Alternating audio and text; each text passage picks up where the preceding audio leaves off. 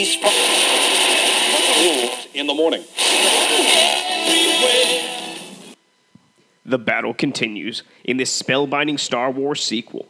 The battle to save the galaxy from the evil Empire rages on. Luke Skywalker, Han Solo, Princess Leia, and Chewbacca face attack by the Imperial forces and its AT-AT walkers on the ice planet Hoth. While Han and Leia escape in the Millennium Falcon, Luke travels to Dagobah in search of Yoda. Only with the Jedi Master's help will Luke survive when the dark side of the Force beckons him into an ultimate duel with Darth Vader. An amazing array of special effects, blazing action, and imagination, The Empire Strikes Back has been hailed as one of the greatest motion pictures ever made. I'm Corey, And I'm Paul, and we are the B Movie Bros. We review movies, B movies to the best of our ability. Sometimes we get off topic, but randomness is a gift. And, you know, we're celebrating Cinco de Mayo all month with Cinco de Filmo. You know, films that are the fifth in their series. And guess what? It's a special treat for us today as we review Star Wars Episode 5 The Empire Strikes Back. I couldn't think of a better film. You know, the original version from 1980. And, uh, you know, you just heard what the back of the VHS copy that I have uh, box has to say. So let's dive right into it with our technical difficulties top and bottom three. Well, hold on. Before we do that, I have to ask an important question. yes. Who the hell is Han Solo? I don't know, that's that's how they kept saying the name throughout the movie. See, I remember a character named Han Solo, but this Han, I don't recall That's him making like- an appearance. Like I was I was thinking to myself, is this a Bearstein ba- versus Bearstein universe kind of thing here? Like, is this the Mandela effect? Like, because I I honestly remember it as Han. I mean, as Han. And uh, but throughout this movie, they say Han over They, and over. they kind of change it up. It's like two universes were just colliding on this film. Maybe that's why it's so amazing. It's just the a, a collapse of universes combining into one amazing film. But uh, let's start with the bottom, um, just to get that out of the way, because uh, it's it's so hard to come up with things that are you know not so good about this film. All right, you want to go first? Sure, uh, for me, number three, the holograph of Emperor Palpatine looks like a pile of vomit and bird excrement stirred together and sculpted with the hooves of a llama, and then a black sheet is thrown on it. I mean, of all the great special effects in this movie, that probably has to be a great special effect, but of a horrible, horrible sculpture or makeup. Uh, number two, I thought Lando was going to be a stand up guy, even though you, know, you were warned that he was vile and he was scum or whatever. But he just, you know, turned out to be a backstabbing asshole. I mean, he did try to save Han and all his friends, but he basically betrayed all the citizens of Cloud City in the process. Yeah, not the nicest guy on the planet And number one, or the Cloud City. when Han goes into the carbon freezing chamber, he's handcuffed. But when his carbon tomb is lifted up, his hands are up, uncuffed, as if in his final moments he's just like, I want to be a T Rex. Rah! Yeah, that always bugged the crap out of me. Like he just decides last minute, I'm gonna pose. I mean, that, that does seem kind of like a Han thing to do, but yeah, It's like the definitely on- weird. It's like the only continuity error that I've ever noticed in this film. It's like the shirt from Die Hard. All right, number three. This movie doesn't even mention midichlorians. And I mean, how is the audience supposed to know exactly how the force works or what it's even made out of? They say some it's some kind of energy that connects all living things. I mean, it's not like it's supposed to be a reference to the Buddhist concept of ki, in which the duality of light and darkness parallel and balance the universe in a yin and yang, and that the because the Jedi are essentially samurai in outer space. I mean, that would be that would be ridiculous, right? And giving a scientific explanation in that regards would be completely missing the point. I mean, come on. Number two, at no point does Princess Leia use the Force to fly around the vacuum of space like Superman, even though in later films we learn that she can apparently do that for no reason. She actually had to, you know, have a personality and deal with people instead of just barking orders at them and ignoring them. And, you know, and you know actually have to use her brain to get through things instead of you know instantly being good at things without training. And that's just so lame. I mean come on guys. It's 2018 who needs character development when you can just be a mary sue who's just instantly great at everything without trying? I mean that's how you write a character. And number one Luke and Leia at one point make out in this film, and for anyone who's seen Return of the Jedi, knows that that's gross. Well, I guess uh, on to the top. I mean, what is good about this movie? And you know, there is so much good. It's hard to narrow it down to a top three. Um, for me, I'd say the scope and the execution of the space and various vehicle scenes are just amazingly done. Yeah, by today's standards, they look kind of cheesy or corny, but especially growing up watching it, there's a nostalgia factor and just an awe that they were able to do this in 1980. And the best part is, it's done without CGI. Number two, the multiple storylines that occur throughout the movie are all extremely coherent, have something to do with the main story, and meet up in a way that really doesn't seem so forced. Ah, forced. And number one, all of the characters in this film, at least the main ones, are all unique and play very well off of one another.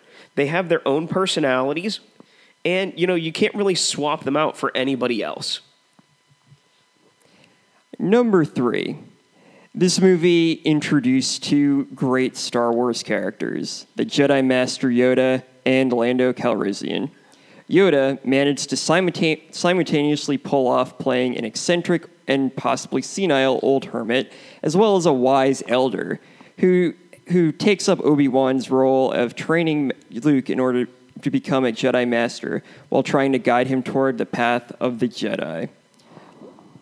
Yoda is just like such a dick towards Luke, but it's like it's so hilarious, and he does it in such a way that it actually teaches Luke by him being a dick. and he turns on a dime. Like I think a lot of it was to kind of show Luke that you can't really judge something off first appearances. I mean, Yoda's this little green guy with pointy ears, but he's like the greatest Jedi of all time. He's also fascinated by a flashlight. Oh man, if living in the swamp, I'd be too. And of course, Lando Calrissian, who's played by Billy Dee Williams, is an old friend of Han Solo, who is not only a great character himself, being, you know, smooth, cool, and played by Billy Dee Williams, but also provides an interesting understanding into Han Solo's character. Desperate to ensure his, ensure his own self preservation, Lando betrays Han and- by willingly selling him out to Darth Vader and the bounty hunter Boba Fett. Lando embodies the old Han Solo, the one from A New Hope, who saw friendship as a matter of convenience and held no loyalties to anyone except himself and possibly Chewbacca. The contrast between the two characters showed just how much Han changed between the two films and how important the bonds he forged, forged within this film and between the two really were. Number two, all the characters from the original film, except maybe Obi Wan because he was dead, received a lot of really well done character development that helped solidify the characters into the legends that they are today. Luke struggles against the temptations of the dark side and is forced to confront his own shortcomings in both ability and maturity. Han Solo has chosen to put his past of criminality behind him and, and chooses to be a loyal ally of the rebellion and forms meaningful relationships with others, both friendly and romantic. Princess Leia, now pursued by the Empire and no longer with no longer with any uh, diplomatic power, was forced to rely on her own intelligence and the help of those closest to her to escape from danger. And of course, Darth Vader, who, after defeating Luke Skywalker, is revealed to be Luke's father. This revelation shattered all previous perceptions of, the, of Darth Vader, who appeared to be simply the embodiment of darkness, and shows a glimpse into the humanity behind the black mask and the path that awaits those who surrender to the dark side. All things that are seemingly undone in future films. Ah, don't even get me started. And number one, The Empire Strikes Back ended on a complete downer, which was both surprising and appropriate, also showed a lot of balls. Luke loses his battle against Darth Vader horribly and finds out that Darth Vader is also his father, which really upsets him. Han Solo gets frozen in carbonite and is taken captive by Han by Jabba the Hutt after he was betrayed by his friend Lando. All hope seems lost in the face of overwhelming power of the Empire and the dark side. This not only shows the severity of the situation, but also shows just how much the heroes have to overcome in their final victory in episode 6. Well, you know, something that we didn't really mention, uh, something very iconic from this movie is the dialogue. So let's have ourselves a good old fashioned quote war. Quote war. We'll quote this movie back and forth, and you tell us who has the better quotes. I'll start us off here with uh, Obi Wan never told you what happened to your father. He told me enough. He told me you killed him. That's not true. I'm your father. That that's not true. That's impossible.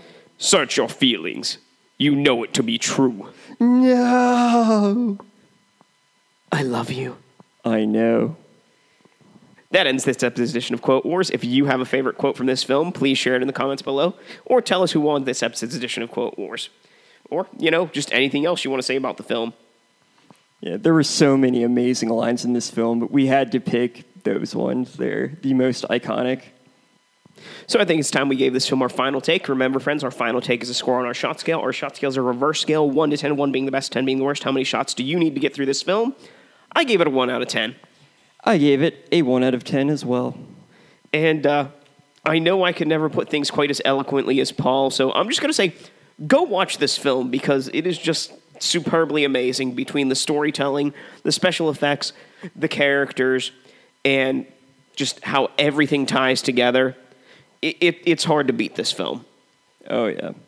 It's extremely rare for a sequel to outshine its predecessor, especially when said predecessor is as legendary as Star Wars. Yet somehow, against all odds, The Empire Strikes Back surpassed the quality of the original space opera and managed to not only further the Star Wars mythos, but ended up being one of the greatest films of all time. Star Wars Episode 5, The Empire Strikes Back, shows the darkest point in the trilogy. The story takes place during the intermediary par- period of Luke's journey, when the path to victory seems unreachable and the forces of evil overwhelm the young hero. Luke, through the guidance of the Jedi Master Yoda, confronts his limitations and learns that his journey is far from over. Overconfident from previous victories and against the warnings of his elders, Luke rushes into battle against Darth Vader, only to meet the humiliation of defeat at the hands of the vastly stronger opponent. As he desperately clings to life, Luke discovers the horrifying truth of his origins and learns how similar his, he is to his enemy. As the film concludes, Luke and the others face an insurmountable challenge ahead of them. The hero's journey is no longer a mere battle of good and evil, but a struggle against the darkness within one's own heart. So, yeah, I mean, eh, go seriously, go see this film if you haven't seen it. If you haven't seen it at this point, what's wrong with you? And honestly, you, you need to seek out the original version. Before they decide to remake it with all the CGI shit and all that. Well, you know, speaking of that, Paul, you know, not everyone likes to watch the same kind of uh, movies that we like to watch. Though everybody loves Empire Strikes Back. If they're human. but we do like to give every B movie that we review, and you could kind of consider this a B movie. Um, an A movie companion, a movie of higher class and caliber and standards, and uh, you know, I, I I do have to break it to you, Paul, that uh, my A movie companion is uh, Star Wars Episode Five: The Empire Strikes Back, the special edition released in 1997. Oh, that's a bullshit cop out, and you know it. Well, it is literally the same movie, except that, you know, George kind of took some things and redid them and added in CGI to make it, quote unquote, better, you know, for today's audiences. This is worse than you using the ET porn. Well, I mean, And lazier. We- somehow. we can't very well use the same film, and I know what you picked.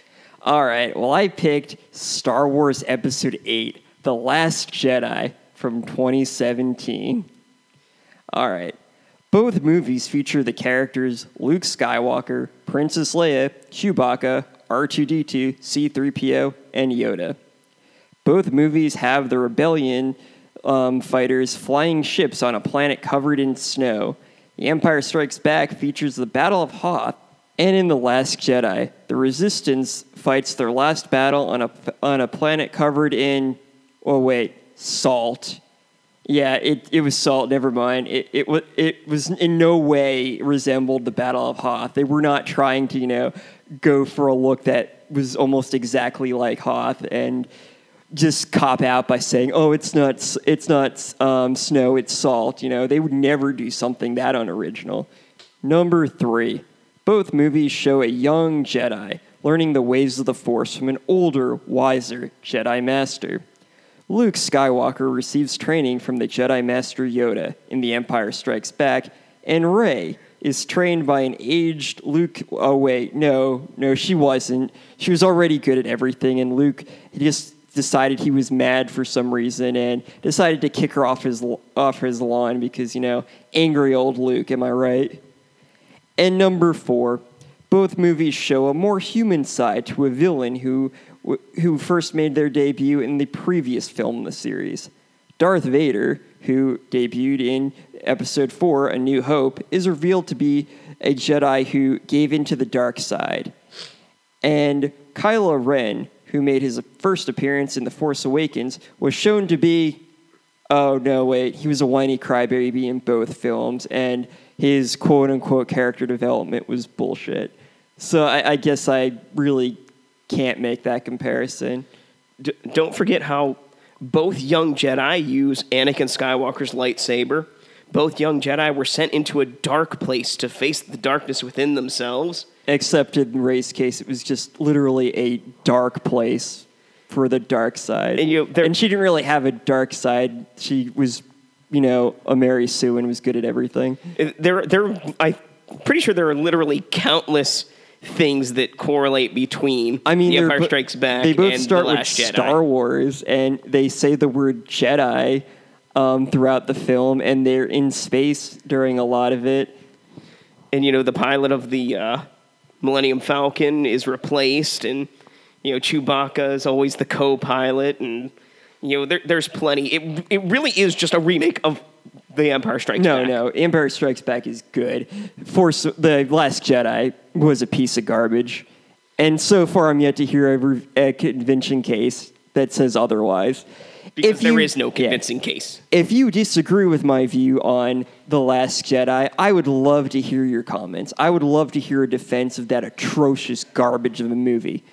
I would love to hear somebody try to convince me that it's actually a good film without saying, oh, it's a deconstruction. You see, they're changing Luke's character because, you know, it's different. They're, they're just going with a different angle because, you know, it's for a new audience. No, they were make they were they changed his character in ways that he would have never he would have never acted, and the whole thing is ridiculous.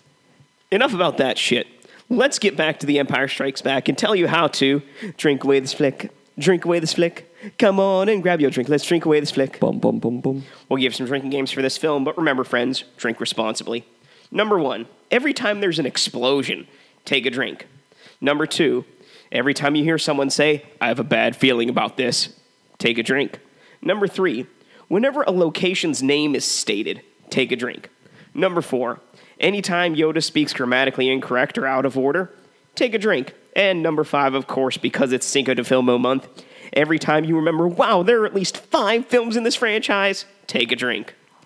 Every time time Luke Skywalker underestimates something, take a drink. Every time Han hits on Leia, take a drink. Every time somebody talks about the Force, take a drink. And every time Darth Vader breathes heavily, take a drink. And those are your ways to drink away the flick. If you have any thoughts about this movie or anything else B movie related, you can leave us a comment on either iTunes or SoundCloud. You can also email us at bmoviebros at gmail.com, like us on Facebook at facebook.com dash bmoviebros, follow us on Twitter at bmoviebros, or my personal Twitter at bmoviepaul. You can also check out our other content, including reviews, interviews, and chats on our website, bmoviebros.com, where we have new shows each week. If you want to help support the show, consider donating to our PayPal or Patreon accounts. Links provided below. So we're at the end of Cinco de Filmo month. It, we have only done three weeks this month, so there's only three movies to re- to uh, rank. But let's give our ranking anyway. Number three, Zombie Five, Killing Birds, has neither zombies nor birds that kill, in my opinion. So it, I mean, it's a good, decent, okay, watchable movie. Um, But yeah, number two, Phantasm 5 Ravager. It's actually really fun to watch. Number two, or I mean number one, Star Wars Episode 5 The Empire Strikes Back. I mean, did you did I have any doubt that this movie would win? No. Yeah, I don't even remember anything about the other two films. I just know Empire Strikes Back wins. It's the perfect movie, and it's impossible to top. So, next week is June already. Wow, already the sixth month of the year. As such, we'll be doing Gratuitous Violence Month. Oh boy, Why not? You know, I think it's time for a little violence. never a bad. Re- there's no, you never really need a reason for gratuitous violence. So we'll start out the night with uh, the 1999 film Ice from the Sun. Ooh, this will be a good one. Ooh, I guess I'm looking forward to it then. Until next time, friends, be brave, be alive, and be back for more. råne Vaksiner og